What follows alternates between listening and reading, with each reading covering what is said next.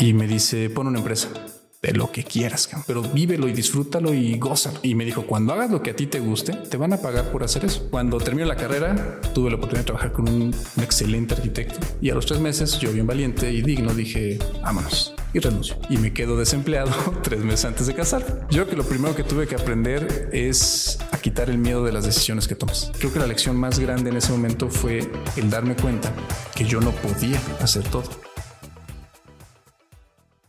¿Qué tal? ¿Cómo están? Bienvenidos a un capítulo más de Vico Business Construction. Arquitecta Eva, ¿cómo estás? Hola, Arqui. Es que en los dos episodios anteriores el arquitecto no me presenta, es una queja. bueno, presentaba primero a nuestro invitado, pero bueno, el día de hoy tenemos a un súper invitado que aparte de ser colega es muy buen amigo, el arquitecto José Luis Gutiérrez Espino. Jos, ¿cómo estás? Hola, muy bien, muchas gracias por la invitación. El día de hoy vamos a desarrollar eh, tema de equilibrio entre el ser arquitecto y dueño de negocio. El arquitecto nos va a ayudar a, a, ver qué es lo que sucede detrás de esto y cómo lo lleva él, porque para mejor ejemplo, él tiene este, este perfil. Gracias. Jos, cuéntanos, bueno, un poquito de, de, tu formación. Este, no de fui a la primaria, ¿no? Sino bueno, en 1980. este, algo ya vamos a partir desde tu formación como arquitecto y de ahí para adelante para escuchar un poquito más de tu historia. Ok. Eh, bueno, para empezar, yo he decidido estudiar arquitectura de una manera un poquito no convencional. Eh, justamente en esa época en donde dices, ¿qué quiero ser? ¿no? ¿Y qué quiero hacer? ¿Y qué quiero desarrollar en mi vida? Y bla, bla, bla, bla, bla. Y toda esta confusión pues me llevó a preguntarle a mi padre. papá era empresario y justamente yo trabajé con él toda mi vida. Desde muy chavito me tocó ahí trabajar. Y cuando llego y le digo, papá, no sé qué quiero estudiar, no sé qué quiero hacer en mi vida, este, pues como que ayúdame, ¿no? y me dice, ¿qué quieres hacer? ¿Qué quieres lograr? ¿Qué quieres laborar en tu vida? ¿Cuál quieres que sea tu huella que dejes en este mundo de alguna manera eh, para tu vida? o sea, encontraste una pregunta en lugar de una respuesta. Sí, retórica un poco. claro, mucho. Y esto era porque yo le decía, bueno, pues claro, me interesa hacer dinero, ¿no? El dinero es necesario, el dinero para lo que yo quiero lograr en la vida, lo que yo quiero tener, lo que yo quiero hacer, vivir, viajar, bla, bla, bla. Eh, y me respondió de una manera que me quedé, pues sí, es cierto. Y me dijo, ¿quieres tener dinero? Y yo, pues claro que sí, ¿no?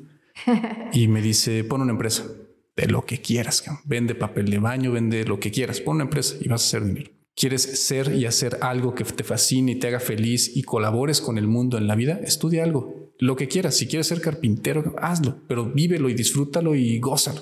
¿Quieres hacer dinero? Pon una empresa. Y entonces eso me partió la decisión porque dices, oye, ¿qué quiero, quiero estudiar algo? Pues que me deje mucha lana, ¿no? Tú te lo preguntas a cualquier chavo, ¿qué quieres? No, pues lana, lana, fuerzas, lana. Y de repente me, me separa eso un papá y me dice, lana, órale, es por acá.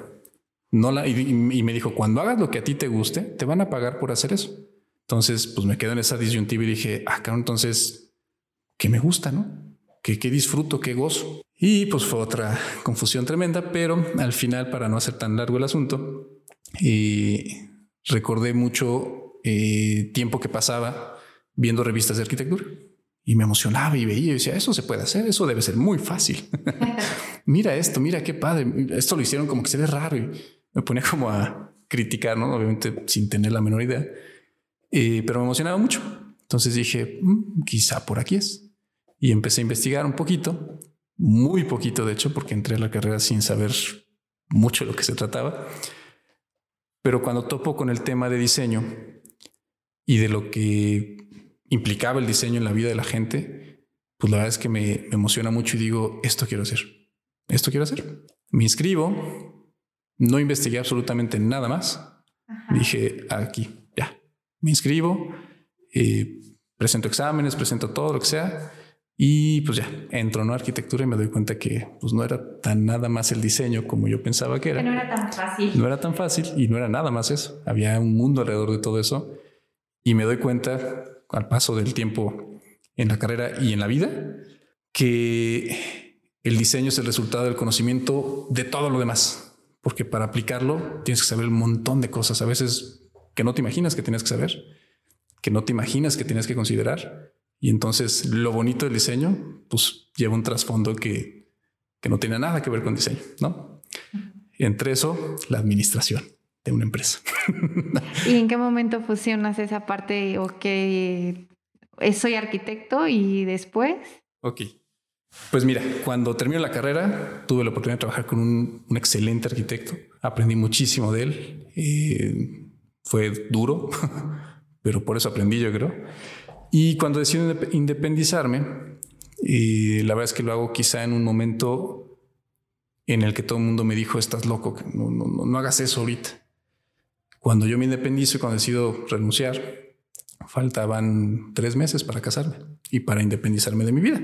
De mis, digo, de mis padres ya no dependía tanto, buscaba yo mi propio medio, pero ahora tenía que buscar el medio para, para una familia, para una pareja. ¿no? Y a los tres meses, yo bien valiente y digno, dije, vámonos y renuncio. y me quedo desempleado tres meses antes de casarme. Con el compromiso de la boda, con todo, ¿no? Para ese tiempo ya me había eh, metido mucho al tema del render. Ah. Y en ese tiempo, digo, no era, no era tan común que hubiera tanta, tanta posibilidad de render. Los programas eran mucho más complejos.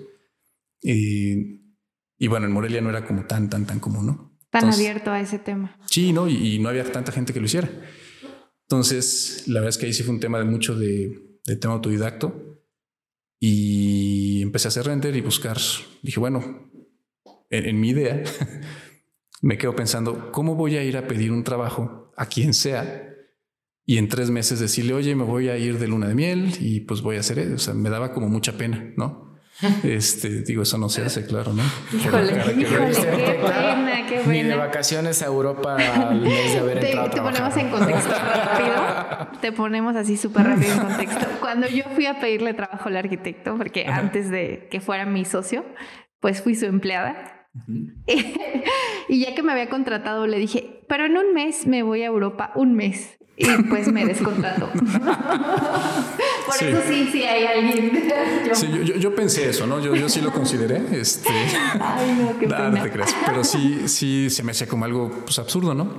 Entonces dije, bueno, voy a dejar que las cosas este, se den un poquito solas y voy, voy a ir buscando, aunque pida después un trabajo, como eh, pues cómo vender lo que sé hacer. Y dije, bueno, espera, ya casado, busco trabajo. Bien responsable yo, ¿no? Este, total que en esos tres meses me empieza a suceder algo que me llamó mucho la atención. Y fue que al empezar a tocar puertas, muchas me las azotaron en la cara, muchas ni siquiera las abrieron, pero hubo algunas que abrieron. Y empecé a, a jugar, literal, a jugar a que tenía una empresa de renderizado. Y entonces ese juego se fue convirtiendo poco a poco en lo que hoy es mi despacho. Eh, no dejo de jugar, pero tampoco regresé a pedir trabajo. ¿A qué te refieres con jugar? Jugar porque lo tomaba un poquito, no muy a la ligera. La verdad es que decía, bueno, es algo que pues igual pago las cuentas, ¿no? Y ya, se acabó. O sea, era como voy a intentar, voy a ver qué, qué sucede, no voy a tirar, voy a echar el salto de fe y cuando pasaron esos tres meses y me caso, regreso a luna miel y todo, dije, bueno, y ahora sí, ¿qué onda? No? Y ahora sí, ya está la vida, ¿no? Aquí enfrente. Y ahora sí hay que trabajar. Ahora sí hay que trabajar. y, y ya platicando con mi esposa ya, decía, ¿qué haré? Y ella la verdad es que siempre ha sido un, un, súper soporte para mí, la, la mejor porrista.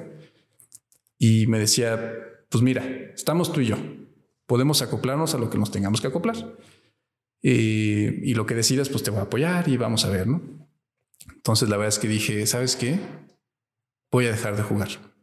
Voy a dejar de verlo como una, una salida al tema nada más económica, un, económico, una salida a, a pagar mis cuentas del mes y lo voy a tomar con la seriedad que pues quizá deba tomarlo, ¿no? Yo muy responsable porque ya era un hombre casado, ¿no? Ok, entonces eh, terminas la carrera, comienzas a jugar, lo vamos a poner así, y después, pues ya, va en serio, y comienzas con tu empresa o qué pasa? No fue así tan de un día para otro. Yo creo que si te dice alguien, no es que es bien fácil, no, no, es, no es bien fácil, pero tampoco es ni difícil ni imposible. Yo creo que es tema de constancia. Y empiezo a, pues a, abrir más puertas, empiezo a buscar más opciones. Conozco una persona que para mí fue un punto así crucial en ese sentido que me aventó. Eh, un, amigo, un muy buen amigo, un arquitecto, Irán Maldonado, si algún día escucha esto. Gracias. Te lo vamos a compartir. Sí, porque lo conozco un día justamente con el tema de los renders. Fui a hacerle unos renders por medio de otro amigo que le había, a un amigo de él, que le había hecho yo unos renders hace, no sé, dos años antes de eso. Y eh, pues resulta que me llama, porque ahora a quien había hecho yo los renders era tema de la Secretaría de Cultura y bueno, me contacta con este arquitecto para hacer un tema, una propuesta de, bueno, no sé si se deba decir, pero de un museo aquí en Morelia. Sí, no te preocupes. No, pero para ellos no lo sé. Este, total que eh, platicamos con él. Me dice, oye, mira, no sé si se va a hacer lo de aquí o no, pero yo estoy haciendo una remodelación en Tres Marías y quiero hacer unos renders. ¿Me ayudarías? Ah, sí, como no, claro que sí. Y ahí voy, ¿no? Estando en Tres Marías, me acuerdo mucho que eh, segundo día, o sea, que lo conozco, y me dice, oye, ¿dónde trabajas? No, pues en mi casa. ¿No tienes un despacho? No. ¿Y si ponemos un despacho juntos? Pues yo me quedé así como de, ah, cabrón, digo, no, gracias. sí, como le dije, no, no me lo tomes a mal, pero pues apenas me conoces. ¿no? ¿no? ni me conoces. Pero dije, pues no me conoces. Y, y, pues yo tampoco, ¿no? me dice, ya lo sé. ¿Y si ponemos un despacho? Y así como que, la verdad es que me quedé así como de, Quiero invitarlo a este espacio. Quiero invitarlo a este espacio. Suena uh, muy divertido. Sí, de hecho, sí. Creo que sí sería una muy buena opción. Eh, total, que me hice eso. Yo me quedé así como, eh, qué raro, no?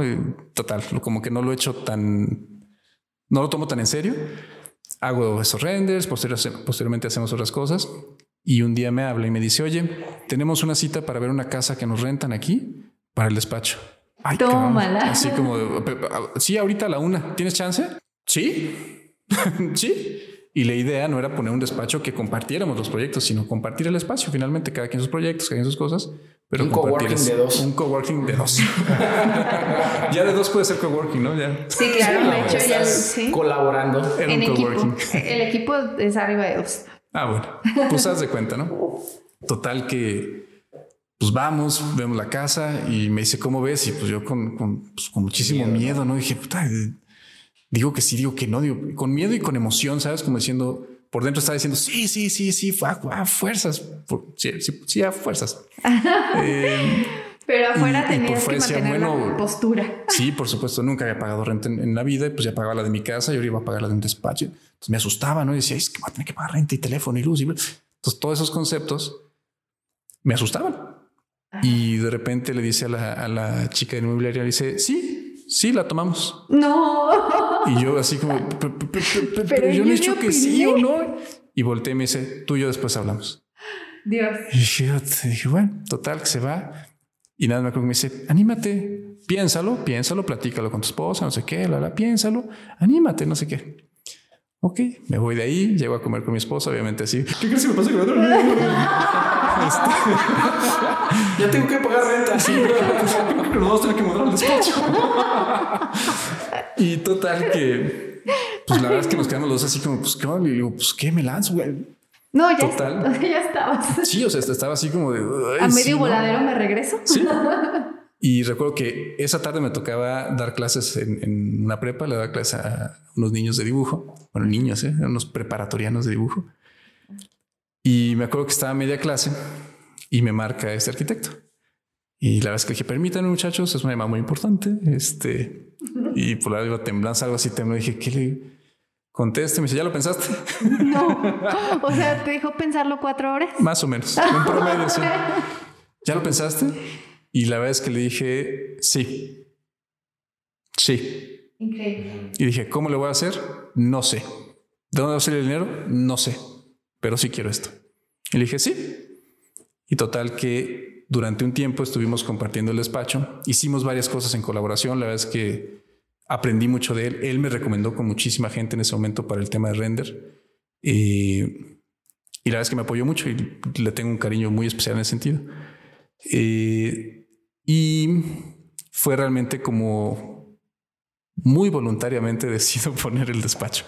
Entonces digo, ya tengo un espacio físico, ¿no? Ya. Y literal, rentamos esta casa. Y, y me acuerdo que fuimos los dos a comprar nuestros kit básico de oficina nueva escritorios de Office Depot, Office Depot, Office Max, Office Depot, así de cristal. Esa marca no la podemos. Ah, no, es Ay, perdón.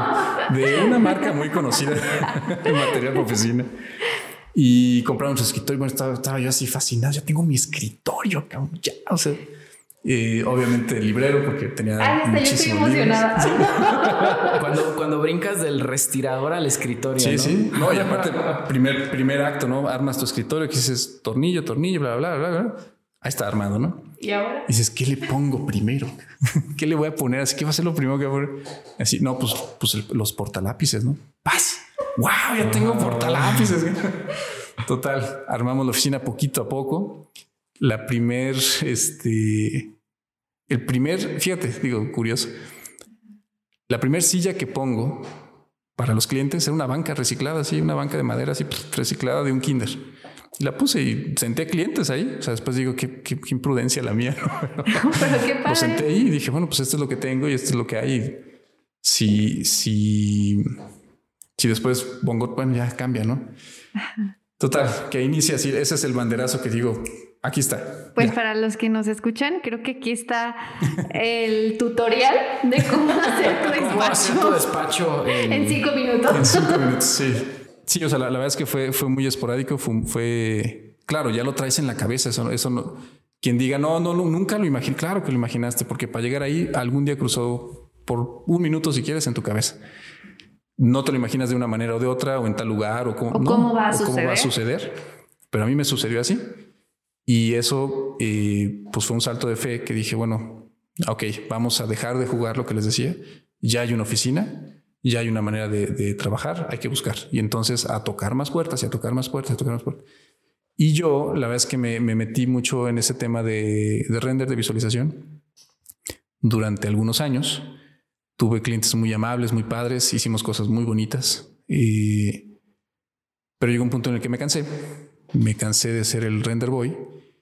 Y yo decía, bueno, yo soy arquitecto, quiero hacer algo de que, que, se mantenga en este mundo, ¿no? Ese era mi, mi, sueño, decir, el día que pongo un ladrillo y que ya nadie lo quite, eso ya, ya es algo, ya es un avance. y ya había llevado yo obra, ya había llevado obra propia, ya había llevado obra, obra donde trabajaba. Y yo decía, yo quiero eso, yo quiero eso, yo quiero eso, yo quiero eso. Que justo lo que platicaste con tu papá en algún momento. Sí, sí algo que se quede algo que perdure, lo que digas, bueno, deja huella. Algo, algo que dices, eh, bueno, lo, lo, lo, comentas, tocar puertas. ¿Cómo? Yo creo que para todos los que nos escuchan siempre es cómo empiezo. Ah, claro. ¿Cómo tocas puertas? O sea, ¿cómo das ese primer paso para decir, ahora va, como dicen por ahí, ahora va la mía, ¿no? Ahora yo voy por mi cuenta, por mis medios, eh, con mi despacho, etcétera. ¿Cómo tocas puertas? Yo digo, tenía muy claro las necesidades que yo podía resolver con los renders. Y eso decía, bueno, en este, en este momento, digo, era una etapa donde muy poca gente sabía hacer los renders o unos renders de calidad que dijeras, bueno, va. ya me conocían en algunos desarrollos aquí que eran, que obligaban, digamos, al presentar un proyecto, tiene que haber renders. Y entonces ya me ubicaban un poquito los mismos desarrolladores. Y pues muchos de los arquitectos que empecé a conocer querían llegar a esos desarrollos a presentar. Y total que dije, bueno, si yo puedo resolver esta necesidad, ¿quién tiene esta necesidad? Pues todos los arquitectos, ¿no? Y cada vez va a ser más y porque esto viene mucho más eh, necesario. ¿no? ¿Sí? Bueno, no, eh, digamos que llegó para quedarse. Sí, sí, es, la manera que ahora digo presentamos todos. Entonces es una herramienta de venta incluso. es una herramienta de venta. Sí, sí, de hecho. Total que las primeras puertas que toco dije, bueno, aquí en arquitectos, pues primer paso, Google, Architects en Morelia, ¿no? De los que tuvieran número, a todos les marcaba. Hola, buenas tardes, soy fulano de tal. Fíjate que estoy haciendo renders, me gustaría enviarte un portafolio y eh, si pudiéramos cotizar para ti y hacer algún momento eh, algún render, pues estoy a tu servicio. Y era como de... Es un ah". tip súper valioso para que lo super anoten los que nos escuchan. La verdad es que hay personas que tenemos en, el, en la mano literal, porque es en el teléfono, la herramienta y no... Y da miedo, ¿eh? Yo la verdad es que hice como mi listadito así de, bueno, arquitecto y tal, y ese es mi formato, a ver quién me dice que sí, quién me dice que no. Claro. Y, me tomó como dos días empezar a llamar porque decía, ¿qué voy a decir? Que de ahorita lo dije muy fácil, ¿no? Pero ya es un speech ah, que ya. Por ese momento es como de, hola, hago renders, ¿no? Este, ¿Quieres? ¿Quieres? ¿Vas a querer o no? Entonces digo, bueno, pues ¿qué les digo? No, no, no, no eso no lo escuchen. Eso no, lo escuchen, ese consejo. Nos equivocamos de podcast. Este. y total, que te digo, me tomó un ratito hasta que dije, ¿sabes qué? Con ganas. Ajá. Sí. Eh, la verdad es que dije, pues ni modo. Y, y, me llegó la reflexión y dije, a ver, tengo miedo de hablarle a alguien que no me conoce, que yo tampoco conozco, que pudiera ser que se dé algo o pudiera ser que no. ¿Qué voy a perder? ¿Ponerme nervioso? Entonces dije, pues ni modo, pues el primero que le hable seguramente va a ser muy nervioso y el que siga un poquito menos. Y ahí vamos. ¿Sí? coloquialmente chicle y pegue. Sí, y algunos fue, ah, muchas gracias, muy amables, este, recibo tu portafolio y ya te hablamos, ¿no? Nosotros te hablamos, y claro, en nosotros te hablamos, pues ahí queda. Hay un abismo. Hubo gente un poquito más ruda. que no, gracias. Oye, pero no, gracias, no estoy interesado. Ya tengo renderista, gracias. Sí, ya tengo renderista. Ah, Ay, esos arquitectos. Y, de eso que decías, bueno, está bien, ¿no? O sea, entiendo que quizá lo agarré en un mal momento, no lo sé, pero había de todo. Y de, de esas personas que llamé, de 10 que llamé, una me dijo, oye, a ver, me gustaría, cotízame. Y cotizamos y empezamos por ahí. ¿Qué buscaba yo? Que me dieran la oportunidad de mostrar lo que hacía. Claro. Yo sabía que lo que hacía iba a valer la pena, sabía que, y además, y sabía que lo que hacía gustaba, pero tenía la gran deficiencia de que lo que hacía fue un tema que yo aprendí autodidacta. Entonces, de repente, cuando me pusieron en mil y un broncas que yo decía, ya no voy a hacer esto, cuando lo estaba haciendo, estaba refunfuñando, diciendo, ay, como se me ocurre, estás bien güey. Porque me decía, oye, ¿me puedes hablar en un edificio? Sí. Oye, ¿puedes hacer un recorrido virtual? Sí. Oye, pues, sí. Sí, a todo. Entonces yo decía sí, así como dice, no sé qué, que tú, tú digas que sí, luego aprendes, ¿no? Pero luego te dice, oye, ¿sabes manejar un jet? Sí, pues no, no. Pero le ponemos en Google y aprendemos. Y la verdad es que me aventaba y podía estar dos noches sin dormir buscando cómo hacerlo, buscando cómo hacerlo. Quemé algunas computadoras porque si las quemé. Al momento que decía, ah, pues le pongo más este, parámetros que den calidad, pues va a quedar bien fregón. Pues como no, pues quemada la tarjeta de video, ¿no? Y dice, puta, ¿y ahora qué hago? Entonces aprendí mucho sobre la marcha en ese sentido y me metí en mil y un broncas que bendito a Dios siempre pudimos resolver de una manera, de otra. Y luego decía, no, mañana a las nueve te tengo el render. Y yo a las, a las 8 viendo que el render le faltaba un 45 minutos, yo así de que sean 45 nada más, por favor, que sean 40. y así que casi que es calientito, ahí va. ¿Cuál editado? No, así mira, ahí va. Y después decía, oye, ¿hay alguna corrección? Lo hacemos, ya, hacíamos, ¿no? Después me harto de hacer renders, porque la verdad es que sí me harté de, de no, de, no de hacer renders, pero sí de decir, bueno, esto es todo, esto ya fue todo, hacer renders y ya. Y yo quiero hacer algo más, quiero, quiero buscar la manera de que lo que hago pues se vea representado en la realidad y eso pues es construir. Eh, la obra siempre me gustó mucho, todo el tema de los materiales, los productos, los bla, bla, bla, la manera de construir, las técnicas, todo siempre me llama mucho la atención. Y traía esa cosquilla, ¿no? De bueno, cómo, cómo, cómo, cómo. Y un día dije, ¿sabes qué? Voy a buscar hacer obra poco a poco, como sea, y, de ahí empezar. Así como empecé de poquito a poquito en la obra, pues también poquito a poquito en la obra. Y me acuerdo que un día estaba de vacaciones justamente, cumpleaños con mi esposa y nos fuimos de vacaciones, bien felices y bien preocupados también. Pero bueno, en, ese inter veo que un, alumno que tuve en, la prepa eh, escribe en Facebook, alguien que construya y que me dé su, cotización por metro cuadrado. Y yo dije, ¿le pondré?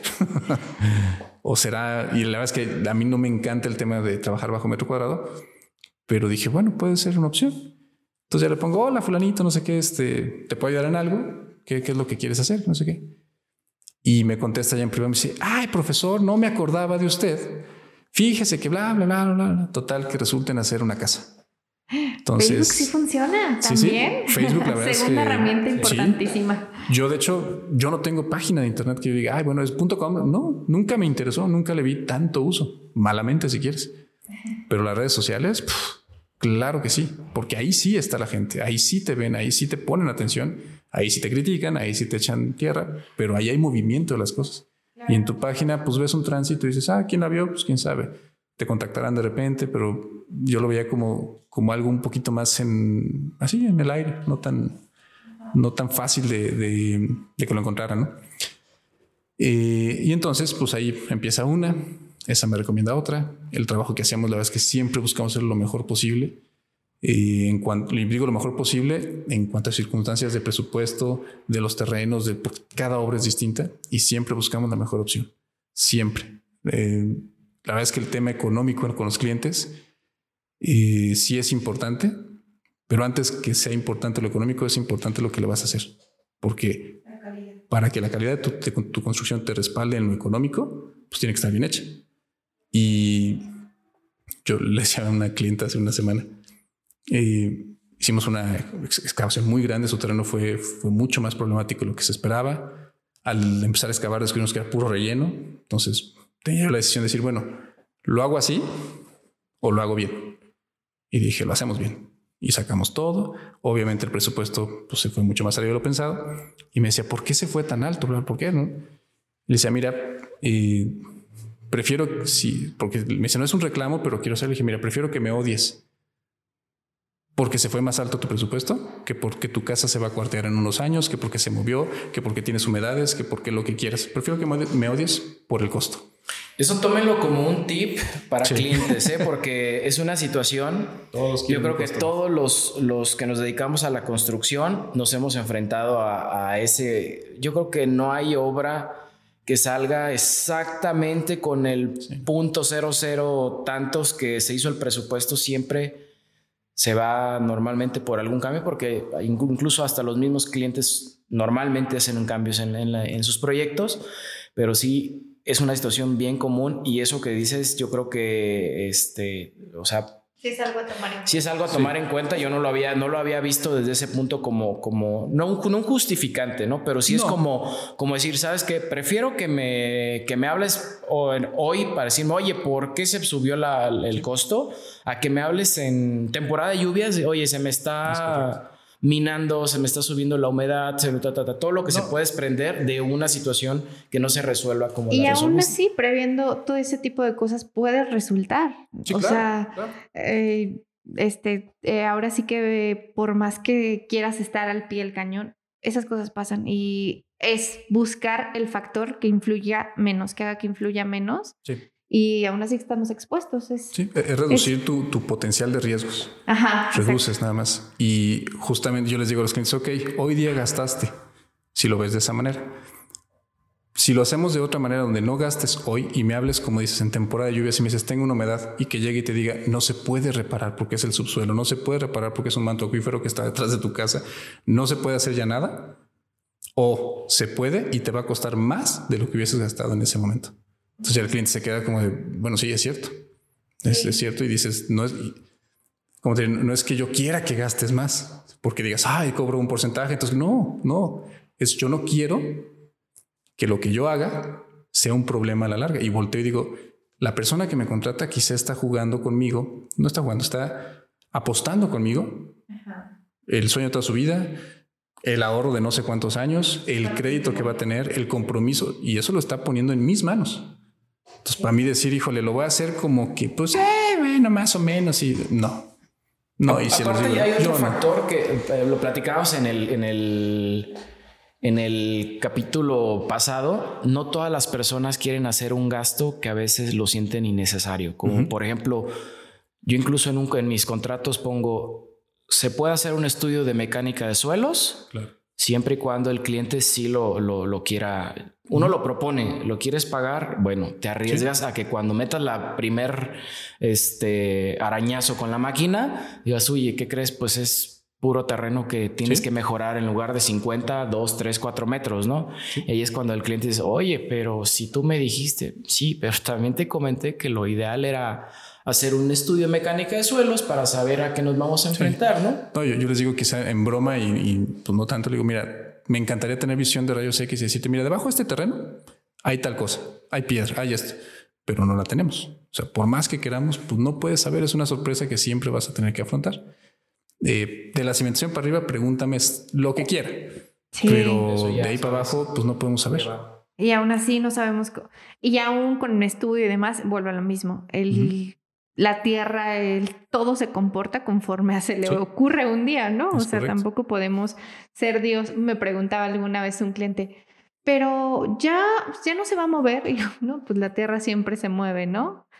Sigue en constante movimiento, es algo que no puedo controlar, ¿no? Como lo comentabas, no tenemos rayos X. Pero me gustaría también que entráramos en un poquito del tema eh, también sabemos que además de arquitecto tienes otro tipo de negocio. ¿Nos puedes contar al respecto? Ah, sí. Para llegar al tema que es el equilibrio. Ya nos eh, ampliamos un poco porque pues, nos gusta, nos gusta esta parte. bueno, eh, yo lo veo hoy día, sí veo el tema del despacho ya como un tema de negocio o como un tema empresarial.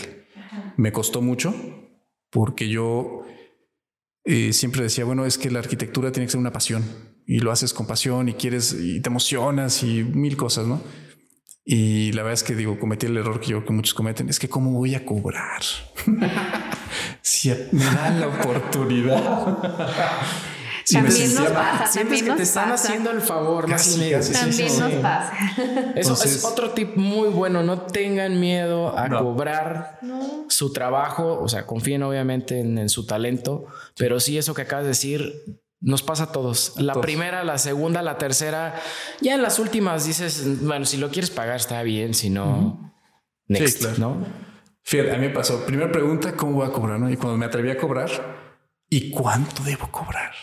Era el místico de todo, ¿no? Así, ¿cuánto debo cobrar? Puta, pues hasta que, ¿sabes qué? Vamos a investigar, porque investigas y dices, ah, no, debo comprar tanto. Entonces, no, pues no, claro, nadie se maneja en esos aranceles. Yo creo que nadie aquí en México, digo, no lo sé. Pero no, en los que aparecen en el Google. No, ese sí no tome. nivel medio bajo 17 mil metros cuadrados. No, Oye, locos. O ah, el porcentaje son 25 por estás loco, ni nadie, nadie en esta vida lo va a hacer. No, esos consejos de Google no los sigas. Sí, Yo creo que tienes que ir entendiendo el mercado. O sea, tienes que ir entendiendo qué sucede en el mercado. No para que cobres menos, sino para que sepas eh, cuánto está bien o cuánto es el, el equilibrio. sí, un promedio, ¿no? Y saber que estás en un promedio y sentirte a gusto. Entonces, bueno, esa, esa primera parte me, complica mucho y yo veía mi despacho como algo, como un, tema pasional. O sea, lo veía con el corazón y, y no sé, era, era como un tema que no, yo no lograba entender cómo, cómo hacer una empresa de algo que me apasionaba. Total, que después justamente me invitan a un grupo de empresarios y yo decía, bueno, pero pues cómo va, ¿no? Esta misma disyuntiva. Y en este grupo me mantengo durante cinco años más o menos y poco a poco fui entendiendo que efectivamente tu talento también tiene un valor y quizá no lo vas y lo sacas del banco, pero tiene un valor y tu talento resuelve cosas que sí sacas del banco y que sí sacas del banco para pagarlas. Entonces em, empiezo a adoptar un poquito sin perder el tema de la pasión de lo que hacer, lo que haga, me apasione pero que también no a nada más a mí me deje, me deje a mí, a los que colaboran conmigo, a los que trabajan, al que pegue el ladrillo, a, todos. Porque si yo puedo trabajar con pasión y ellos también, el resultado siempre, siempre va a ser bueno. Entonces hay que cobrar. Total que empiezo a, como orientar todo a un equilibrio, digamos, entre la pasión que tenía y el tema de, de cómo mantener las cosas también porque yo le decía al carpintero, ¿no? Oye, te va a quedar bien bonito. Hacemos un ensamble de estos que ves en Facebook, ¿no? padrísimo. Y se me quedó así como, aquí, pues es que, sí, pero pues, eso, cuesta, tanto. cuesta tanto, ¿no? Ay, pero qué tanto te puede, y yo, yo, yo, yo, ¿qué tanto te puede costar? Y se me quedó así como, pues a ver, hágalo. a ver, hágalo, cuánto le puede costar. Esa pasión ¿no? no, era, no era tan, no es tan fácil de transmitir, ¿no? Entonces de repente. De hacer. Sí. Y yo decía, pero se va a ver bien bonito. Pues sí, pues páguelo. ¿no? Y se va a ver bien bonito. Total, vas encontrando un equilibrio en, esa parte. Ajá. sí, porque nos ahora que lo nos viajamos bien. Sí, si te dejas llevar por, el tema emocional. Es pasional. Sí, entonces aterrizarte es algo interesantísimo. Y proyectas si estuvieras en Dubai. Exactamente. Oye, ¿y esto cómo va a volar? Ah, le ponemos un pilote. Sí, en casa de 7 por 15, ¿no? Sí, un pilote, güey. ¿Por qué no hay un piso de cristal? Pues sí, ¿por qué no? ¿Se puede? ¿Se existe? Pues existe. Pues claro, ponlo. Nada más cuesta como 400 mil pesos. Exactamente, pero, pues se puede. Eh, y bueno, total que ese aterrizaje fue, fue la verdad muy padre. Eh, hoy día la verdad es que hasta en el proceso de diseño piensas mucho en el tema económico, en el tema no nada más visual, estético, armonioso, lo que quieras. El tema económico es, oye, traemos ahorita un proyecto que llega un cliente y me dice, estoy bien feliz porque compré mi terreno ya. Ah, pues vamos a ver su terreno. Ok, vamos. Y es que me salió bien barato. Y yo, ah, ok, pues llego a ver el terreno y, oiga, no se cuestionó por qué le salió bien barato. Así, ¿no? Como 18 metros de desnivel, una barranca. Le vendieron una piedra. Sí, le, le, vendieron así aire, ¿no? Entonces le digo, híjole, ¿no se cuestionó realmente por qué se lo vendieron tan barato? No, pero está bien bonito y la vista, sí, la vista está preciosa, tiene, sí, sí. A ver, párese en medio del terreno. Conténgalo, nomás haga los muros de contención. Y ya se quedó así como de, bueno, pero ¿cuánto puede costar? Ah, pues más o menos tanto, ¿no? Ay, arquitecto, pero en primera, en primera entrevista, ¿no? Porque además vas aprendiendo no a ser cruel en tus comentarios, pero sí a ser muy asertivo y realista, porque sabes que si no te estás cargando un problema futuro. Y la verdad es que sí procuro ser de una manera muy asertiva, sin, sin buscar lastimar la decisión del cliente. Pues le dije, señor, este terreno le va a costar mucho más contenerlo que le, lo que le costó el terreno. Quiero que sea consciente de eso. Si quiere que lo hagamos de esa manera, permítame hacer un proyecto, solo deme el tiempo suficiente y téngame paciencia para encontrar la manera de no tener que contener tanto. Y le dije, lo único que le pido es que me dé tiempo. Y sí, estuvo de acuerdo. En esas andamos. y es Llevamos tres años. Un ah. rompecabezas. No, no. No, llevamos como un mes. Eso sí, llevamos como un mes. Pero sí es un rompecabezas porque tienes que ver dónde toca cada cosa, dónde eh, se va a soportar, si se va a poder. Entonces, cada decisión de diseño se ve ya una decisión técnica al momento de estar tirando líneas. Entonces dices, bueno, valió la pena decírselo porque cuando le entregue el proyecto no le voy a sorprender con nada. Y a mí me deja claro que lo que voy a hacer tiene que funcionar. Entonces, bueno, son ahí también otro tipo de procesos. de decir sí a todo y empezaste. Porque hace rato nos comentabas, ¿no? Que sí, sí, yo pues. Sí, por supuesto. Tuve que. Ahorita lo que mencionas es que tengo otro, otro tema de empresa. Y digo, la vida es muy particular en ese sentido. Hace unos años eh, mi papá enferma y fallece y la empresa que él llevó toda su vida y la dejé en mis manos. Y de repente de un día a otro, pues tengo mi despacho, que ya era suficientemente estresante, y ahora tengo que levantar una empresa que quedó lastimada por el tratamiento que lleva mi papá, por mil cosas. Y de repente llego y digo, ¿y ahora qué? Entonces, de un día me acuerdo mucho, mi papá falleció un jueves, el sábado llego yo a la empresa y como de, ¿qué onda? ¿Qué hay que hacer? sí, y pues lo primerito que pregunto, llego y digo, ¿y cuánto debemos? Lo primero que quiero saber, ¿cuánto debemos? No, pues tanto, ¿no? Obviamente me senté, eh, lo tomé con calma y le dije, ¿y cuánto tenemos que pedir para que estemos a un nivel de, de, su, sí, de un punto de equilibrio en su inventario? Y pues tanto. Entonces fue como, fue, fue, un, fue un, una manera un poquito ruda de, afrontar de repente si paz, tienes esto y tienes que resolverlo. Entre el duelo que, de lo que ya traía, esto, lo de mi despacho, que también yo andaba yo eh, pues con la cabeza siempre en otros lados por el tema de papá.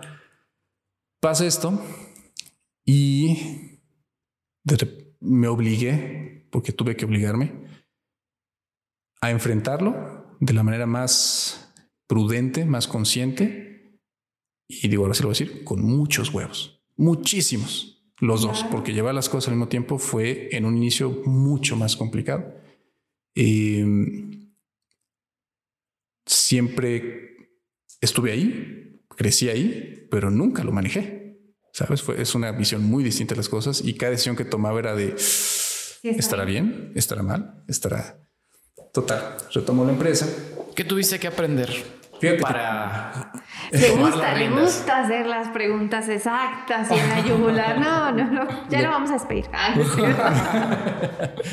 Yo creo que lo primero que tuve que aprender es a quitar el miedo de las decisiones que tomas, a tomarlas con mucha objetividad y un poquito más de cálculo que el tema de sí, sí puedo, huevo, puedo, puedo, puedo, puedo. Y creo que la lección más grande en ese momento fue el darme cuenta que yo no podía hacer todo. Y suena bien lógico darte cuenta, ah, pues claro, no vas a poder hacer todo. Sí, claro, pero tú estás ahí y no te das cuenta que no puedes hacer todo, que no debes hacer todo, porque no puedes con todo. Y el darme cuenta de eso fue la, primera situación para aprender a delegar y aprender a encontrar las, las personas adecuadas a quienes puedes delegar una responsabilidad que sabes que se va a cumplir. Eh, ya contaba yo con un muy buen equipo en el despacho y literal les dije, ¿saben qué? Me pasa esto. Eh, cuenten conmigo lunes y viernes, los demás días no voy a estar aquí y me pueden hablar todas las veces que quieran. Si les puedo contestar, les contesto. Si no, no les voy a contestar y van a tener que tomar decisiones y saben cómo tomo decisiones y sabes, bla, bla, bla. Eh, entonces, de alguna manera tuve que poner mi sueño, mi trabajo, mi esfuerzo, mi todo de estos años en las manos de mi equipo. Y cuesta un montón, porque literal fue no, no a ciegas, sabía quiénes son, pero era como de no voy a saber mucho de lo que está pasando ahí porque tengo que estar enfocado en otro lugar. Además, como arquitectos siempre queremos tener el control de todo. Sí, por eso cuesta tanto. Sí. Sí. Qué complicado. Bueno, y entonces te vas a la empresa y qué sucede? Voy a la empresa, empiezo a, de hecho, monto una mini oficina de arquitectura dentro de la empresa, de la empresa, perdón, para yo estar revisando y viendo y haciendo y todo, ¿no? Eh, para tener el control. sí, sí, porque la verdad es que dije, bueno, la persona que me contrata no contrata a mi equipo, me contrata a mí, confía en mí. Yo soy la cara de. Y eso era un tema que me dice, no puedo estar en siete lugares al mismo tiempo. No alcanzo, no alcanzo, no alcanzo. Entonces, con los clientes que ya traíamos fue, ¿sabes qué? Vamos a tener que trabajar así. Eh, algunos lo entendieron, otros no tanto. Eh, y procuraba siempre estar con ellos estos lunes y viernes. O procuraba estar como muy, muy, muy al pendiente de todo. Porque también me daba mucho miedo que la regaran y que pues a final de cuentas yo soy quien, tiene, tiene que dar la cara. Total, la empresa, para hacer el cuento un poquito más corto, en el término de un año se levanta un punto donde ya puedo yo decir, ok, ahora me puedo ausentar yo de la empresa y retomar lo mío. O sea, levanta la empresa y ahora tenía que levantar lo mío.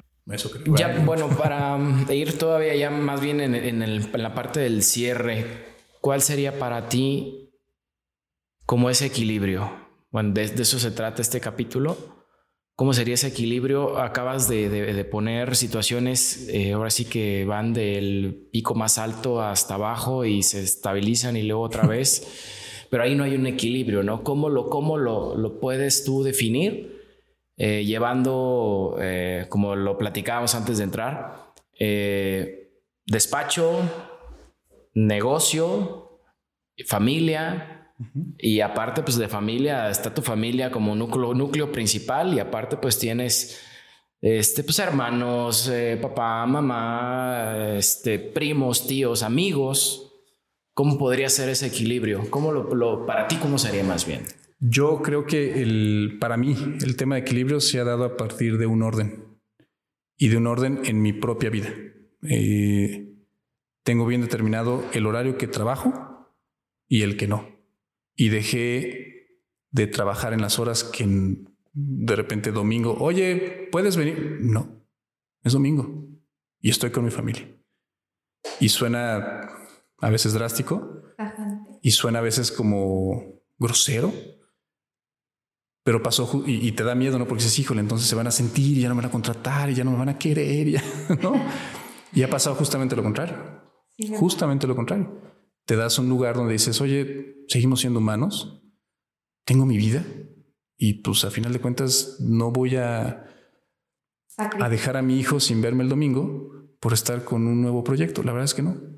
entonces, para mí poner límites, poner eh, un orden en esa vida, me dio un equilibrio fantástico en tema personal. Em, en tema laboral, el llevar un control y una meta y una logística de las cosas eh, desde la persona que está dibujando hasta el que está pegando el tabique, una coordinación. Eso me ha dado un equilibrio en cuanto a, a que las cosas funcionen sin que yo esté ahí. Yo creo que este episodio es buenísimo, al menos me quedo con muchas cosas porque inicias de de jugar a, ir a ciegas a poner una oficina. Al orden. Al orden. De jugar al orden. Yo creo que si lo llevamos extremo a extremo, comenzaste jugando y terminaste ordenando ese juego. Y no creo que hayas terminado. O sea, es, es, muy joven. Entonces creo que hay muchísimo aún por hacer. Pero gracias, gracias por compartirnos tanto. Eh, lo que decíamos al principio, lo que para ti puede ser tu día a día, para otra persona puede funcionarle porque puede estar en este momento en esa crisis existencial, en ese, es que no quiero jugar, pero pues también es aprender a disfrutar, ¿no? Ese proceso y creo que pues yo no tengo muchos años que empecé a ser independiente, pero es, es complicado dar ese salto y ver personas como tú, como el arquitecto, que, que sí se puede, a mí para mí es muy motivante y espero que para las personas que nos escuchen también lo sea, porque es la finalidad de este espacio, de que nos escuchen y demás. ¿Cómo te encontramos en redes sociales para conocer tu trabajo? Di el nombre de tu negocio si lo, si lo quieres. Sí. Recomendar. sí, claro. Sí está permitido. Ah. Eh, el despacho se llama MOA Arquitectura, MOA Arquitectura, y así tal cual en Facebook y en Instagram eh, estamos así, MOA Arquitectura. Y el tema del negocio que les platico se llama Tornicentro. Es un, negocio de tornillos, herramientas, tema automotriz, etc, etc, etc. Bueno, pues espero que les haya gustado este episodio. Si nos escuchan a través de Spotify, no olviden suscribirse para nuevos episodios. De igual manera, los invito a seguirnos en Instagram como arroba bico-business-construction. Ahora sí, nos vemos.